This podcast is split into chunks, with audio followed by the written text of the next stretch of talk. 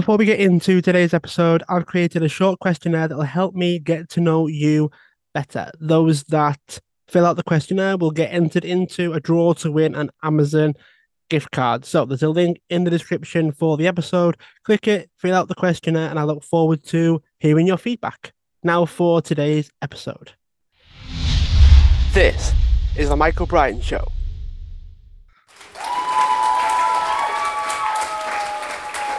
Hi everyone, welcome back to the show. And today I'm joined with Bill Aguado, who is the former executive director of the Bronx Council over in the States. And he's also one of the people that manage En Foco, which essentially brings the arts to the community. Everyone from the un can't think of the word now, uh, from unprivileged communities and varied backgrounds as well. So, um, Bill, thanks so much for joining me today. And thank you so much, and welcome to the Bronx. welcome to the Bronx. Nice. So, I'd be curious about how you actually got into this because arts is something that I imagine loads of people have their own individual story of how they got into it. So, what was yours? Well, uh, I started working at the Bronx Council on the Arts actually as a way to get a. I realized that the impact and the success I wanted to empower my efforts with others, empower the community against the, the corrupt politicians that existed in the Bronx at the time, uh, was not going to work. I, and, and it was I mean, it was a real disappointment coming out of the 60s. Um, one could organize, and, you know, we all played our part in ending the war in Vietnam. And, and then and then with Nixon, uh, the President Nixon, uh, um, you know, he was impeached and he resigned. To to I, decided I need I, I needed something else for the time being, so some sort of interim thing. And I have to say, no matter what kind of work I ever did, I always had the arts involved. It's and arts was a way to communicate with people, and arts was a way to educate students, and arts was a way to uh, to provide a voice. Uh, I was able to provide a voice for artists, and to me, that was the most critical uh, um, uh value to me. Artists need voices, artists need to be supported. I, I made it a point in my life uh, whoever I hire, whoever I commission, whoever I engage, you know what you have to do, do it. All I ask in return, if there is going to be a problem, I want to I want to know, I want to be the first to know. So I took this job, I figure at the Bronx Council on the Arts. Uh, it was charged with serving the artists and communities and arts organizations of the Bronx. And you can imagine back in the late 70s uh, when I when I became when I started working at the Bronx Council on the Arts, you know, there was a beginning of fires in the South Bronx and all the devastation that existed in, in, in the various communities. But one thing that remained constant was that the arts survived and the arts remain in the community. And the arts, by, by that I mean not just the visual arts, I'm talking about music. Music captured the souls of the people who, who stayed, did not leave the Bronx, and, and, and, and fought for its survival, fought for its, uh, to create strong communities. Uh, and that, that became quite apparent to me that uh, artists with their voices. Now, whether there's formal arts, like uh, uh, nonprofit organizations, uh, theater groups, or, or chamber music, or, or, dance companies, or galleries, and informal arts, which is happens in communities and uh, in buildings and, and community centers, public spaces the two of them, in my estimation, had have equal value. Uh, and I enjoyed, you know, I was always uh, in, the, in, in the community. I was a community organizer for uh, an educator and community organizer before I came to the Bronx Council on the Arts. So it was, Uh, and I enjoyed being out on the streets with the artists. You know, it's and and I ran a, a grants program for the uh, for the arts organizations and community groups.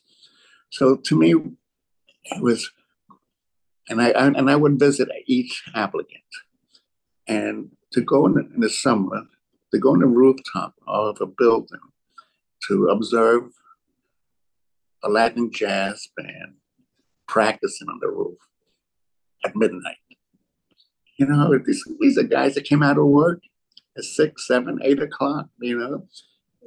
Not only was it a an emotional release practicing, but was also a creative release. Yeah. You know, it just you know, that left such an imprint. You know, art is going to create, be created no matter what and by whom.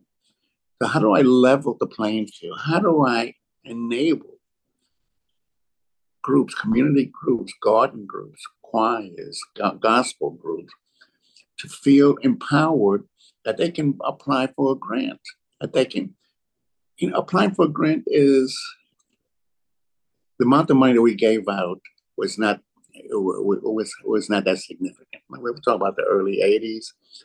I had forty thousand dollars to give out to uh, uh, to a borough of 1.2 million, which at the time was like the sixth or seventh, eighth largest city if it was the Bronx was the Bronx.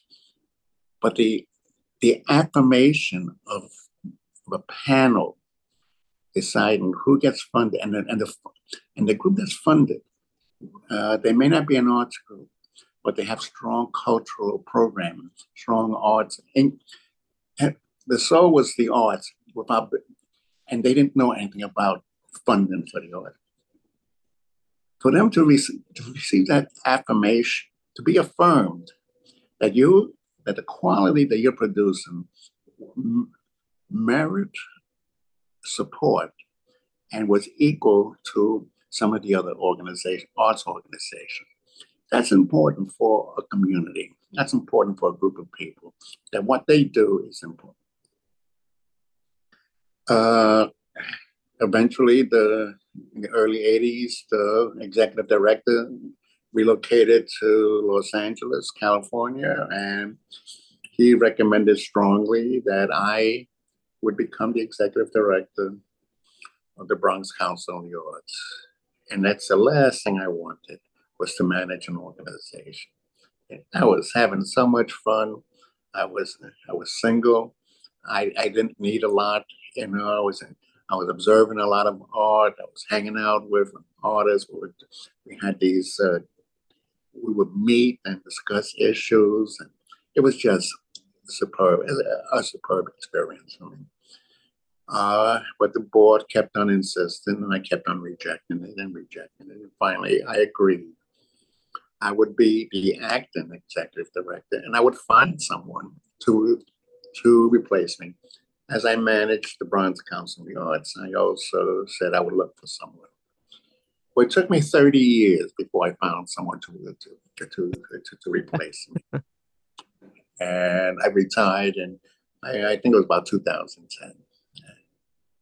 It was an incredible spiritual, soulful experience, meeting artists, working with artists. And again, another lesson I learned early on is hire artists to work in your staff. Hire intelligent artists, hire intelligent people, because for me, it's important to learn. And if I'm smarter than you, then I'm wasting my time. I need to be taught. So I had artists who had defined who the art define the policies and programming of the shape uh, of of the the Bronx Council of the Arts. And again, it's I can create a program, but you add that nuance, that touch, and, and it made a difference. And at the same time, I opened up uh, artist studios that were largely uh, uh, largely supported by grants, so the cost of the artists was very, very minimal. And two of the artists back then in the mid 80s uh, un, uh, well known. Um, and one is Pepon Osorio, who's a full professor at Temple, and he's known all over the world, as a Puerto Rican uh, installation artist. Uh, he does a lot of media work, and he was one of the artists. You know, and uh, another one is Michael Kelly Williams, a sculptor, a painter, a printmaker, you know, one of the leading um, then and now African American artists. Uh, and I'm, you know, I'm still close friends with them, and I, I, I seek out their advice, their counsel when as needed. Uh, I learned so much about perspective, not just putting a, a, a project, a design project on paper, but talk to them and see how it and shape it in such a way that you know, the voice of the artist is included and it reaches the intended uh, audience. We, uh, I, again, at the very beginning, I made sure that we provided a fellowship program for artists at the Bronx Council on the Arts. And that's and that same philosophy carried over to, uh, to this day as executive director of En Foco, which I took over about six, seven years ago. And I did it as a pro bono. Uh, and I and, and I and I will get to that shortly. Then we had created the Longwood Gallery, which is still in existence and and became internationally known. And uh, the, the, the, the curator, director, uh, Fred Wilson, uh, who was representing the United States at the Venice Biennale in 2003. Um, God, was that long? It's almost 20 years now time time goes by so quickly. It does. And, you know, and all of a sudden, it, I have these tremendous artists all working for me, all advising me, all. You know, I was sitting there, have a have, have wine or, in my case, scotch. You know, uh, it it was just a release for me, and and I felt so honored that I, you know, that all the artists that we have supported over the years with studios and grants and fellowships at the Bronx Council of Arts, you know, it, many of them just needed the opportunity. They didn't, I, you know, I said, don't ask me for my opinion. This is your work. Do it. You know, and then from time to time, I an artist would be out of work and was, you know, and someone that I knew and respected, and you know, it was tough times. I would hire them as as a consultant. You know, you know, but what should I do? Create and don't annoy me. That's all you gotta do. Just. I actually wonder what it takes to actually create an opportunity for someone. So let's say someone comes to you, they've got talent, maybe, maybe they're very creative, it's a bit unique in, in what they do. But as you said, these people are struggling with opportunities. So if someone was coming to that was in that situation, what do you do? Like where because if they're looking, they're trying, I'm guessing. They're trying to find these opportunities, but they're just not there. Is it something that you know that they don't know? Do you have connections in certain places? Where do you go for opportunities for the artists? Well, it depends on the resources that, that I have available. My office, my door, my phone, my Zoom is always available to artists. Uh, and there was there was a, a young a young musician uh, who had created a brass quintet playing classical music from Puerto Rico, the music of Rafael Hernandez. And he says, You think that's fundable? My God, Rafael Hernandez is one of the great composers of the Caribbean. And I traveled to Mexico, Cuba, and certainly uh, Puerto Rico, where where where where my roots are, and everyone has claimed Rafael Hernandez is theirs. And this this young man said, I, have arranged it for a brass quintet. You think it could And you know, I just I looked at him and said, you know, here's the application. Put put it down on paper. Uh, let's talk. Let's let's see what you want. Let's see. You know, and and the and sometimes the weight of trying to maintain a quintet, a quartet, and trying to find gigs and put and put food on the table for you. Uh, your wife is helping. All this, you know, some not many get out of that rut. Some uh, some are overwhelmed and can't and, and can't move forward. Others uh, plan in a very safe, quiet way and and build quietly. It's uh, take small steps. He he eventually stopped uh, performing, uh, and I was very disappointed. I wanted him to continue. I could, you know, I would say, listen, I could ask and make sure you get two or three gigs, you know, during the holiday season. You bring it back together, and I just want I want that spirit that you brought to me to to continue.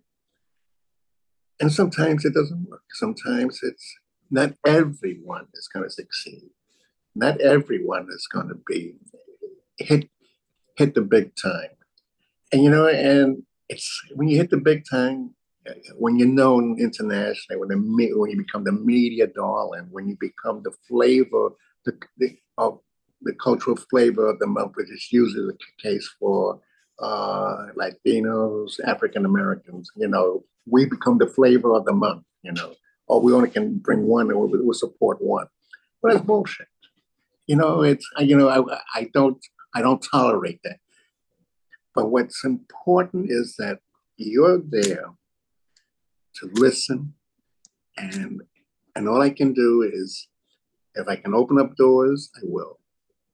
And I certainly have opened up doors over the years. But the, the best thing I do is listen and we talk. And this is, you know, the the norm of the artists who are out there cross discipline is is very high excellence. Being an excellent, talented artist doesn't mean you're going to succeed in terms of the market. And and hopefully, you know, you you stay with it and and uh, you know, and certainly have some measure of success as you get older without uh, uh, being, you know, it's the level of quality is very high for the most part. You know, then you have some artists who are lucky and, and don't have the talent, but just zoom up that, that cultural ladder and become the darling of the world. So my answer, my long answer you know, and and one phrase is, I listen. Sometimes I hold their hands. Sometimes I open the doors. Sometimes, sometimes, sometimes you you succeed. I just have this young woman who told me that she has been appointed to George Mason University. Uh, she had a tenured position. And the last time I you know, I saw her was uh, in a restaurant, one of the worst waitresses I had, I had ever come across. She only had one mandate, not to not to mess up. That was my martini. Do not spill the martini. You can spill the fries, you can spill the burger, you can do whatever. Do not mess with the martini. And you know, and and coincidentally, I was having uh, I was having dinner with my wife, and I get a phone call from the search firm who wanted to interview. Uh, what did I think of her? Of course, I gave her a glowing. I mean, she was a brilliant artist. She never was is a brilliant artist, uh, and and is is a performance uh, is is a performance artist. Is a, is a photographer. Is a media artist. Um, she is a Puerto Rican woman. She's a Latina. Uh, you have to work three times as hard to uh, to to move forward, especially and not just because she's a Latina, but but she's a woman. Opportunities for women are very, uh, you know, there's still a level of discrimination against against women, especially if you're uh, Latino or, or, or, or, black. That is a given. You know, uh, who's ever in charge, you know, they define the culture of the organization of the museum, and that and that and is that and it's that culture that it, they represent will be uh, the policy and programming of the institution. But it, but it was always, you know, she struggled hard, and and I appreciated it, and I, and I enjoyed her work, and I and to this day, you know, you know, she she, she calls me tío in Spanish, uncle, or or calls me Godfather, and you know, and you know, it's just a pleasure to see someone succeed. And, you know, and I just step back, let it happen. You know, with Fred Wilson, I step back, let it happen. With Pepon Osorio, step back, let it happen. Uh, one, one, Wanda Raimundi, that's one I was talking about. I just step back, let it happen. These are great people, you know, great human beings, as well as fine artists. Yeah. You know, uh, I, I, retired, and I won't go through 30 years because, my goodness. Uh, but to say that Bronx Council and the Longwood Arts Gallery has the reputation of serving artists, of being the forefront of addressing issues, whether it's gender issues, whether it's ethnic issues, whether it's racial issues, we were first at uh, the Longwood Arts Gallery. We were, and certainly, I, you know, we have pissed off a lot of people. You know, the, the cultural attache of the Russian embassy in Manhattan wrote this scorching letter to uh, the uh, to the Department of State, and the Department of State is calling me. You know, I said, you know, leave me alone. At the same time, the conservative uh, right wing of the Republican Party was attacking me. They're both attacking me on the same issue, but they had, they, one was communist and one was uh, right wing. And you know, it's, it's so nice when so two different entities defined by politics and really did not like each other attack me. God, you know, I'm annoying the whole world. And you know what's great about that? People are listening and we're talking. And that's what's important. We we are listening. They are listening.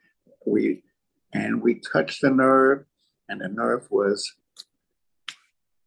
you know, it was it was the title of the exhibit, Evil Empire. Russia thought it was them. The the the conservative right wing thought it was about the United States and how the mirror that they looked into was the mirror, their political mirror that they interpreted, evil empire. You know, and and each one felt it was about them. Now, you know, when you generate that type of response from two different, absolute from one, you know, so politically different. you know, it's what are they worried about? What is evil empire? What's their conscience telling them? You know, it's that to me was a fascinating experience. You know, it's uh, it, it, it really is how two words, evil empire, how it was so misinterpreted it's almost like the the interpretation is almost like what the art leads to. It's almost like the value of art is in its interpretation, almost like the beauty is in the beholder kind of thing. Absolutely. It, makes me wonder what your thoughts are on what value of art actually is. Is it as simple as that? Does it make you think? Does it make you interpret things, make you see the world a particular way, or is there more to it? Well, you know, I have collected art uh, the last 30 years or so. And I asked advice of uh, this this curator that I that I, I know well, and he told me buy art, buy what stimulates you, buy what's what's emotional for you, uh, and the bulk of my work, eighty percent of the work that I, I have, is based on buying that emotion. The other, the remaining 20% is, you know, sometimes an artist needs a little, some money.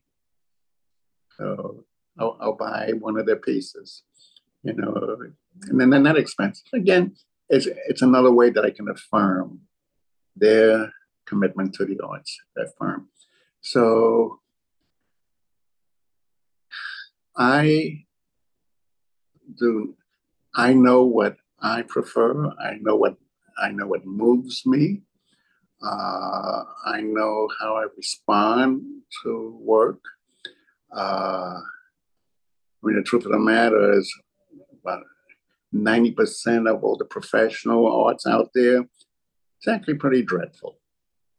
It's, uh, not that it's bad, it's just, you know, it's, I, I've seen better. I know artists, for as many artists that are up there as, uh, you know, 100 times, 1,000 times more artists who should be up there.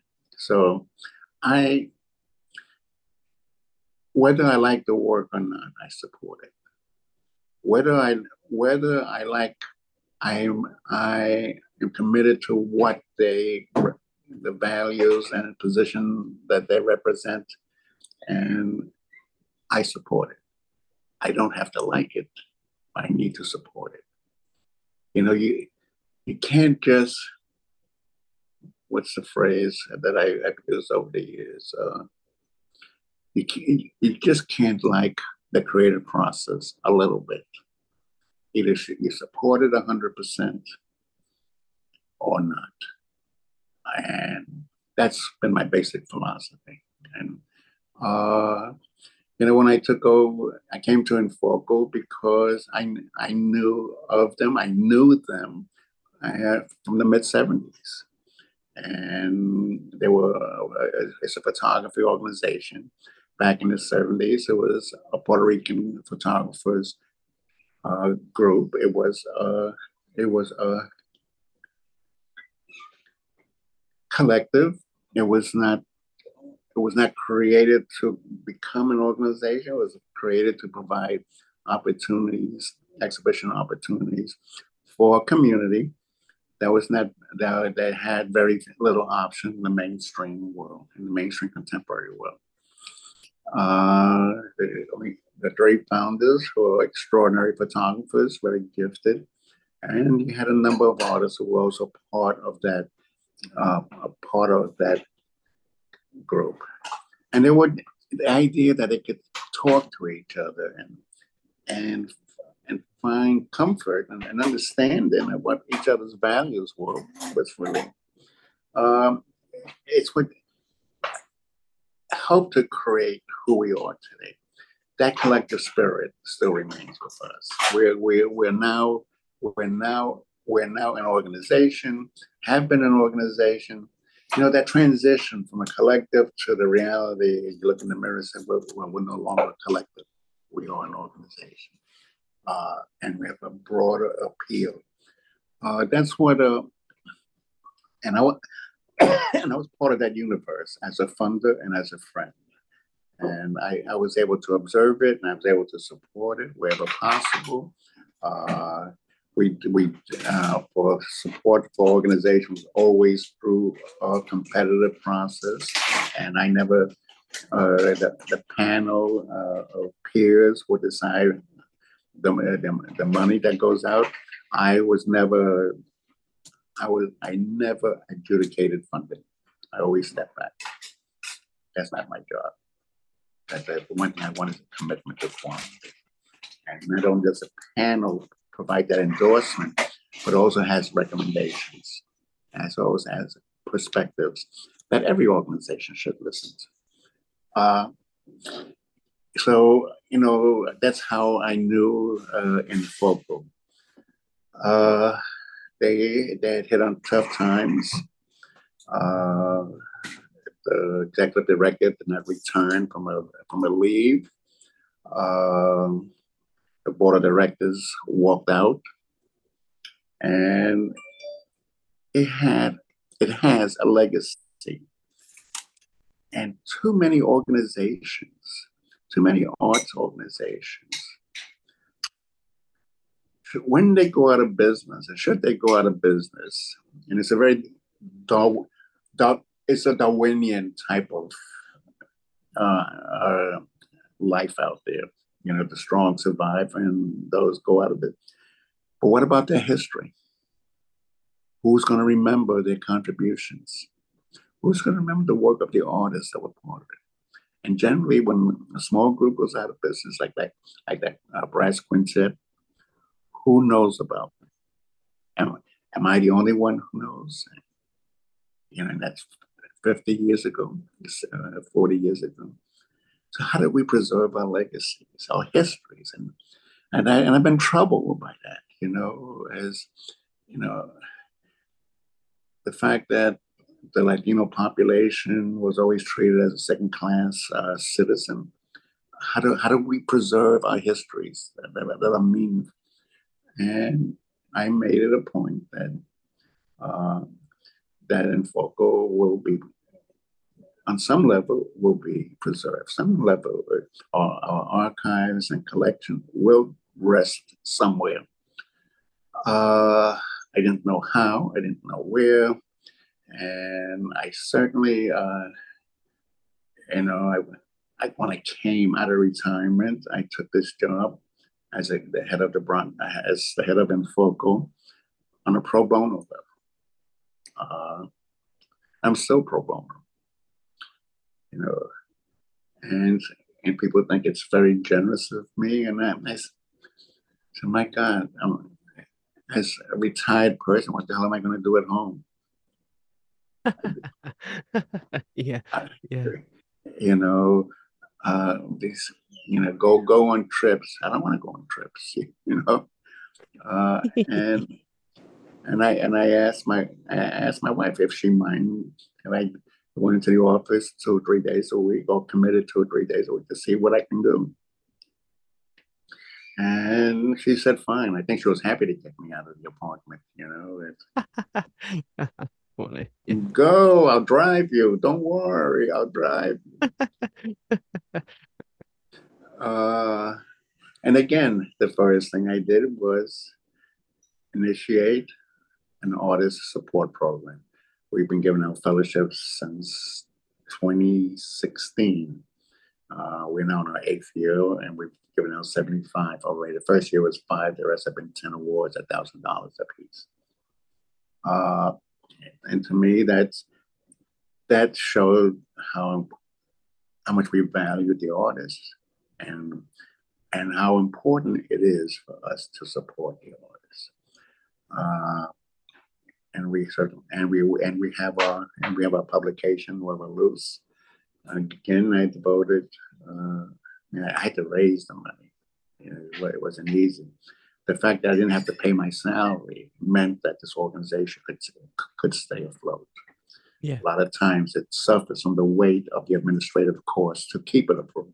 So, so instead of and, and instead of supporting the mission that we that was initially created 40 organizations, many organizations now raise money for the administrative end, for the executive director, for the fundraiser, for for the bookkeeper.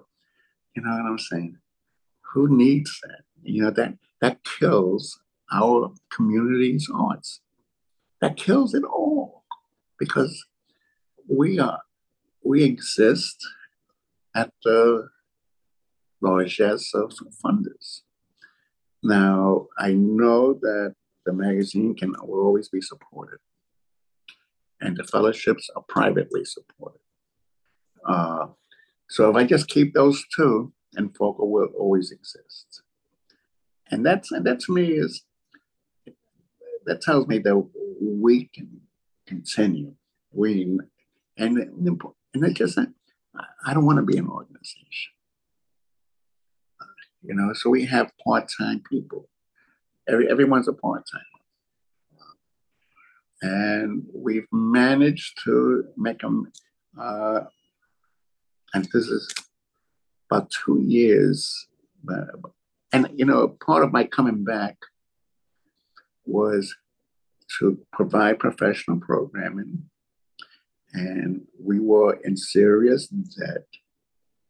And I wanted want, I wanted to pay off the debt. I wanted to find that uh, put our archives and collection in a safe place, in a library or someplace. And I wanted to, if we were going to close, I wanted to close with dignity, walk out the front door. En Foco is an important name. Not sneak out the back way, you know, and, and, and run from all the creditors. Uh, that's not how I do business.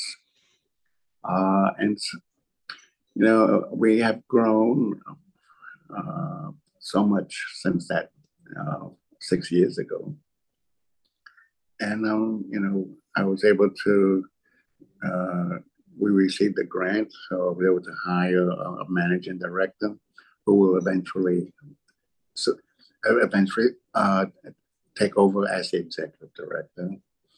I have very loyal staff, very efficient staff, very professional staff.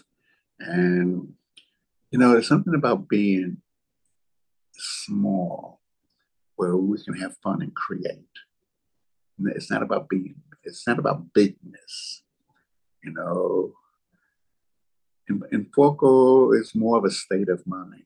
It's not bricks and mortar, it's a state of mind. Our value, our power is in how people perceive us. And that's what's important to me. You know, I don't need to build a building.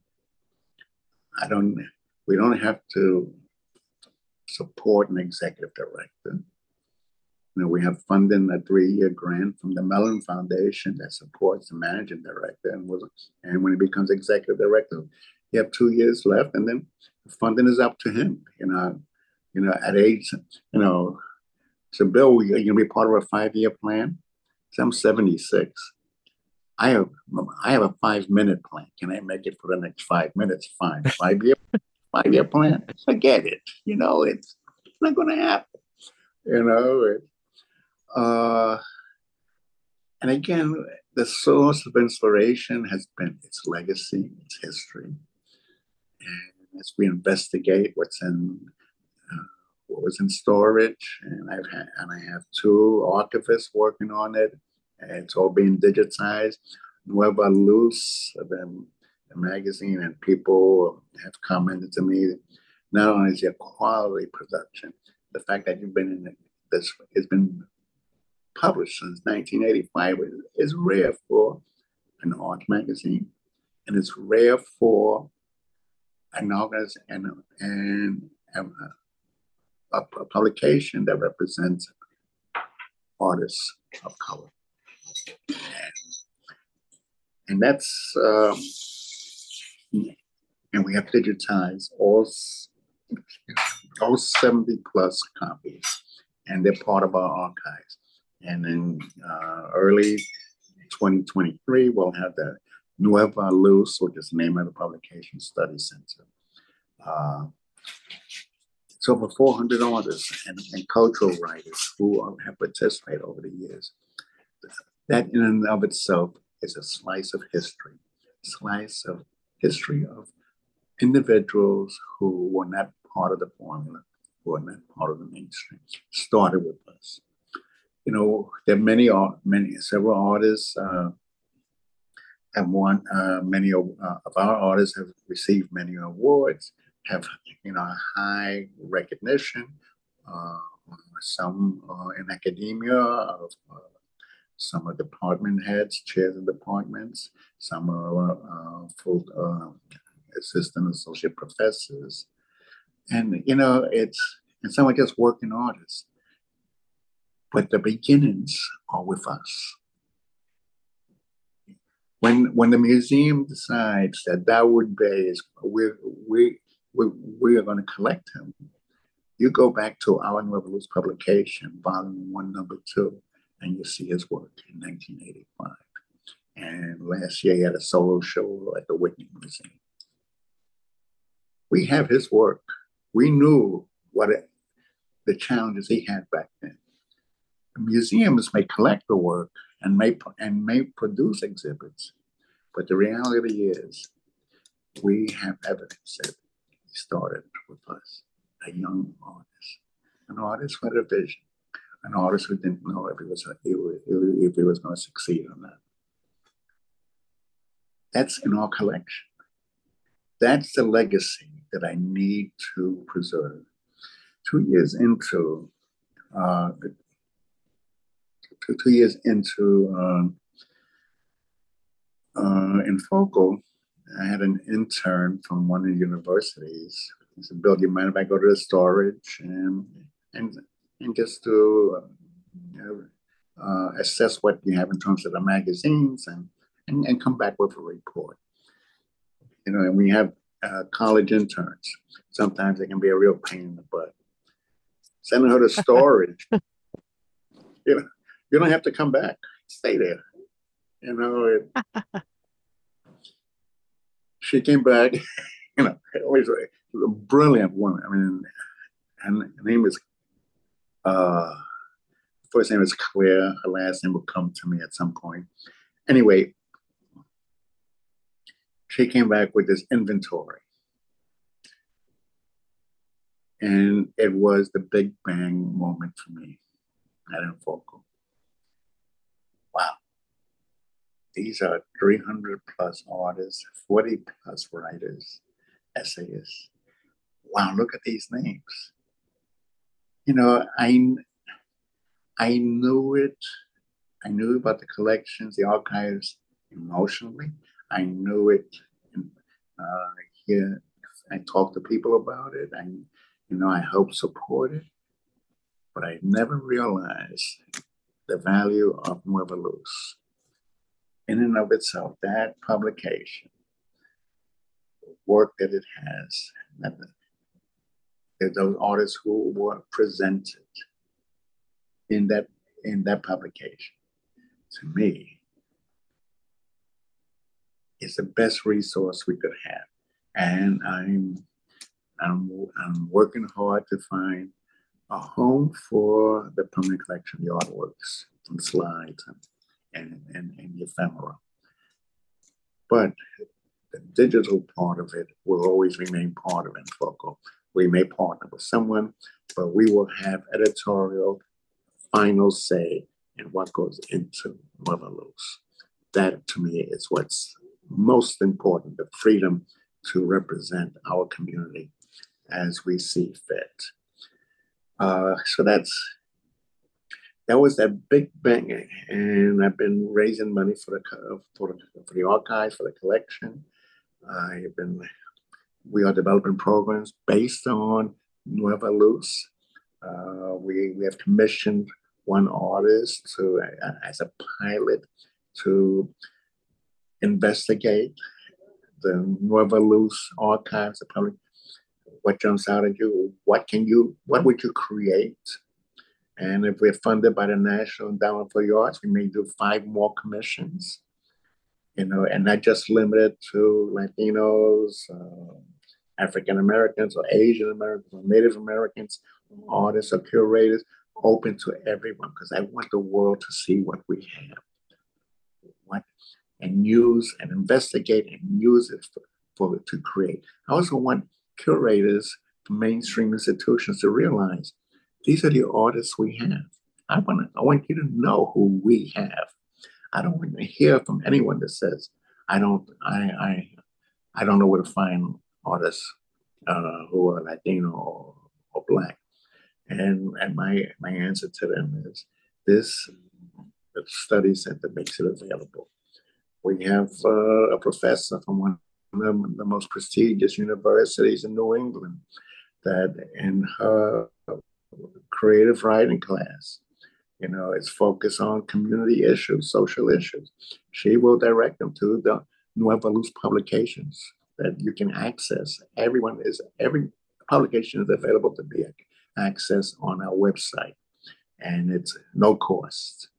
And it's uh, enfoco.org, www.enfoco.org. Use it. See what's there. See, see, see what stimulates you.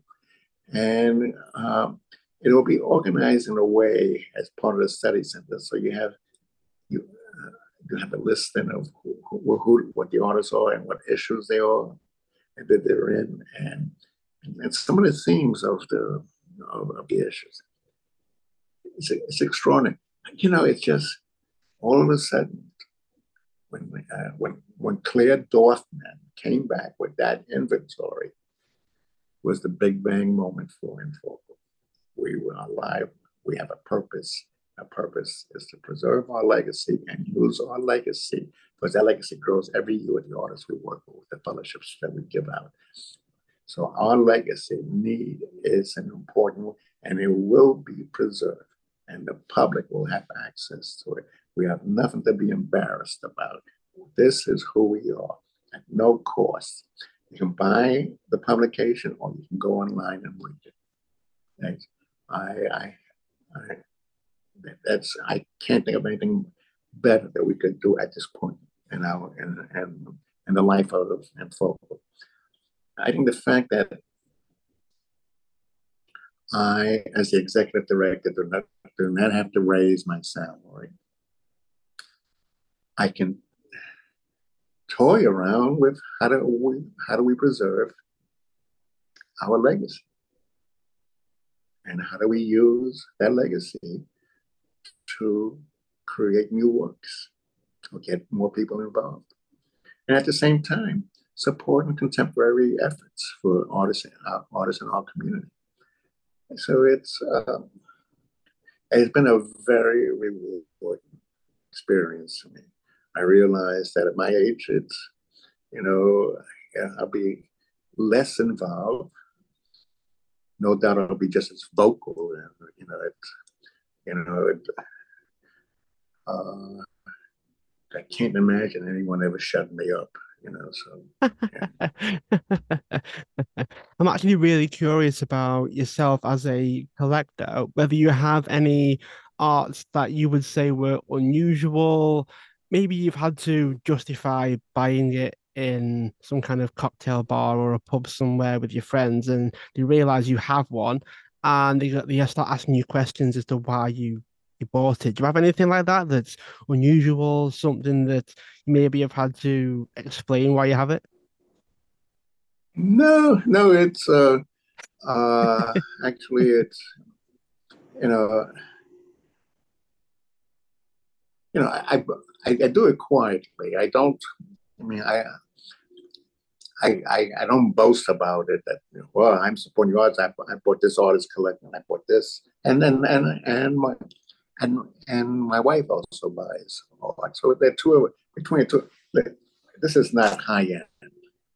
It's known artists at the beginning, but I certainly don't have any fifty thousand dollar pieces or hundred thousand dollar pieces or ten thousand dollar pieces, for that matter.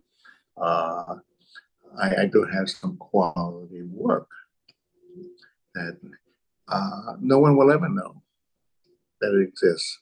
I will donate the work, or I will auction the work off so that to to, to benefit En Foco. At that, you know, my wife has instructions that if I pass on, um, this is what she's to do. I mean, she can have it for as long as she wants, but you know, ultimately, it's to be used to support artists, artists of En Foco, artists. Uh, and she knows the type of artists that, that I've been close to over the years, and the, uh, uh, the work that they produce, whether it's uh, whether it's uh, whether it's choreographers or poets, or, um, you know, or printmakers. I, I stay away from large sculptures. I, I live in an apartment in New York City. And, you know, it's, it's only just so much wall space. And, and I have quite a few work up and I have a lot in storage. And, but, you know, it's, the apartment that we're in for the first eight, ten years, we didn't have a television. My evening was reading and looking at my art. It was good. I still, I still look at it and say, "Damn, it's good stuff, man." You know, and, and it's still, it still resonates. You know, it's, uh, and there are people who say, who will tell me I don't like it. Yes, oh, it's not yours, and you're not in my apartment. I enjoy it, plain and simple. It, it's I enjoy the art that I have. I look at it. I appreciate it. It's not a, it, you know, it's not something that I showcase to the world. You know, sometimes I've, you know, over the years I've had a few holiday uh, cocktail parties, and you know, I uh, I invite artists, friends. Um, you know, we have a great time, but I don't, you know, they say the art, it's nice. Oh, you know, they most times they know the artist, so so it's cool. You know, it's I'm not here to boast about it. I'm here to enjoy it. That's in the moments out there when I'm, you know, working or or, or my wife and I are, are walking. Uh, I don't do much walking anymore, but you know, I love trees. I love trees. And sometimes you can feel their vibe. You know, there's a there's a there's a park in the in in in, in the North Bronx, and the, and there we uh, that we go to quite a bit. Well, my wife is still a walker. She does the trails in this park. Uh, I have a walker, so I can't do much. So so I pulled my butt between these two trees. And my God, in the last couple of years, I know they're talking to each other and I know they're trying to talk to me. It's, I mean, the energy that between these two trees, you know, it, uh, it's just, you know, I feel it, you know, it's, you know, I mean, we're all part of the community of life. That's that that's what we're members of. So like I got my buddies, the trees, you know, and and you know, I can bring a little bottle of wine, I open it, and I know that the trees will not drink it. They have their own moisture, I have my own moisture. It's wonderful. I wonder what your thoughts would be for it's all right. I wonder what I wonder what your thoughts would be for artists that maybe want to make it. Maybe they want to do more with their art, want to leave a legacy similar to yourself. What advice would you have to an artist that maybe was coming up and they wanted to achieve more with what they do? Well, first of all, they have to document what they have. And that's the weakness of, of many, many artists. You have to digitize it. So you have a record of it and have a complete record date when it was done and uh, shows, exhibits this piece or that piece has been in, and you want to have a record of it. And then you want to organize. You know, people, artists think that if I just digitize it, that is sufficient. You have to organize Uh, uh, theme base, uh, uh, by dates, by you know, or or or if you were travel somewhere. So that uh, curators or others who may be interested in your work or want to want to be able to dispose of your work in a proper place in a museum or a library. It's better to have your work organized, and uh, so I, I think that's that's that's a priority. Uh, again, how do you do it? And that's something that's an issue, that's a project that I'm, I'm I, that I'm, I'm beginning, I'm, I'm trying to develop now. Uh, there are projects like that for visual artists, uh, but but for, for this foundation, but photography does not fit into the foundation's uh, guidelines. So I, you know, I'm exploring how we can do this, uh, as a training or to help artists, uh, help artists de- de- develop the work themselves and and um, you know the, the thought that I had about that was that there's some artists who have been who have documented all their work. Everything is nicely organized. And so, well, well, one of them is George Malave, is a wonderful photographer from the early days of En Foco. I said, George, where does it go? Who knows about it? Here we have 5,000 Latino artists, Puerto Rican artists, uh, photographers and they all have now the work is digitized and organized. Who knows about it? How do we? And one of the one of the thoughts I have is to, and you know, I haven't I haven't told this to anyone yet. You hear that, Claricel? I haven't told this to anyone yet. Uh, how do I create because I need to raise the money for someone to manage it. But that they artists who have their work digitized and organized, they can link it to our website, to our archives.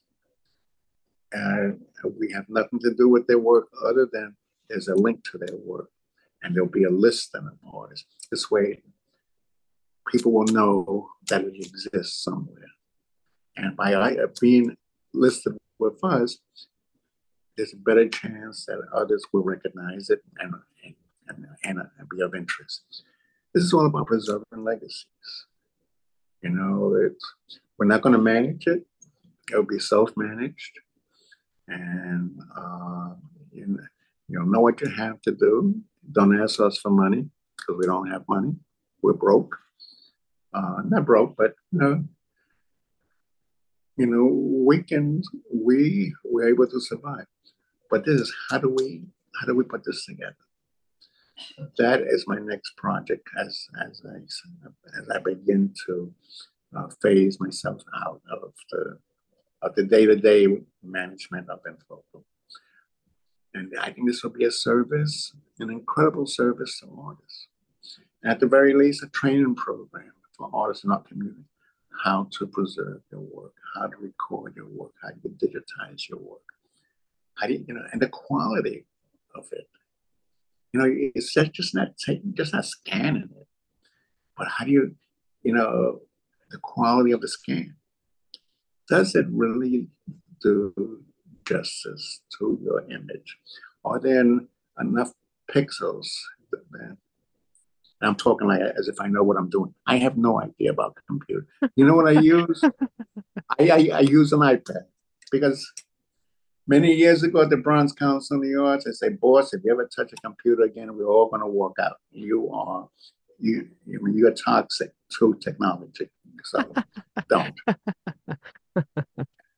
and if I have issues with, you know, access, I, I call people in the office. Uh, you know, I, you know, I call my staff. How do you do this? How do you manage this? And they're so happy that I'm as distant as I could possibly be. Um, but that's, you know, you know, that is my thinking. You know, again, this is, it's a challenge but not only have we preserved our legacy and Focal's legacy, now let's look to see who's out there. And they're not part of collections. Uh, they haven't made any real major plans. This could be a service that we offer people.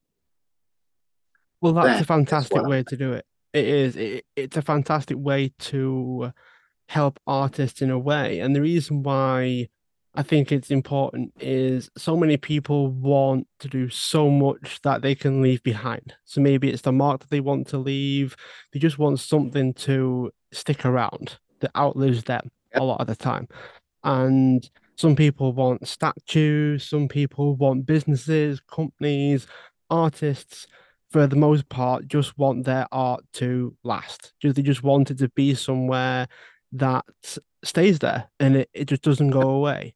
And I like how by preserving other artists' legacies, you're able to preserve your own. And I think it's a very, very generous way of of doing it. Um, there's a lot to be said for artists that do just fade away, they just disappear. And hopefully, through the work that you guys do, less of those will actually fade away and a lot more will will stick around. So you've mentioned you mentioned En Foco before. Is there any other ask that you have of the audience? Is there anything that you would like people to check out? Now's your chance. I just just visit our website. Uh, you'll see exhibits that we've done, and it's and and the way we present the exhibits is online. It is like a gallery. You know, it, it's, it's not flat. There are you know, there's a special uh, uh, program we have uh, we release to present art, and that's one level. We have each and every Luz issue, uh, and you know we uh, and we you know, like right now we have a uh, the fellowship initiative is open to artists uh, photographers living in New York City and New York State. And the deadline is Monday, November 11th. And then we have a Media Arts Fund. But the deadline will be uh, sometime in, in mid December, I, I, I, think. So it's, and we don't want to overwhelm you with information, but this is, you know, but uh, there's enough there for anybody to, to look at and read. And um, I'm, I've been told uh, very frequently that they, uh, by strangers, that they like to go to our website, and uh, you know, and that they they catch up on just reading the magazines or or just looking at the pictures, you know, as I do, you know. So, uh, you know, it's I I devoted six, seven years at En Foco. But I've known En Foco since the mid 70s. And I was very supportive through my organization in terms of funding. So throughout the, you know, if you look at the, the files and then the ephemera, you'll see my name as a funder of En Foco as you move forward you know, from 1970, 1980s uh, to 2016 you know, you see my name. Then from 2016 forward, you see my name as an applicant. You know, so that whole transit, my history, it, it, can be easily tracked uh, as, as executive director of Bronx Council on the Arts, and then to uh, to the executive director uh, as as En Foco. But like I, advice I give people: support your local artists. Thanks so much for being a guest on the show. Those that are listening, feel free to subscribe, share the show, tell others, and also leave a review wherever you are listening into your podcasts. Bill, thanks so much. I look forward to keeping in touch. Michael, I thank you so much. I hope I didn't talk too much.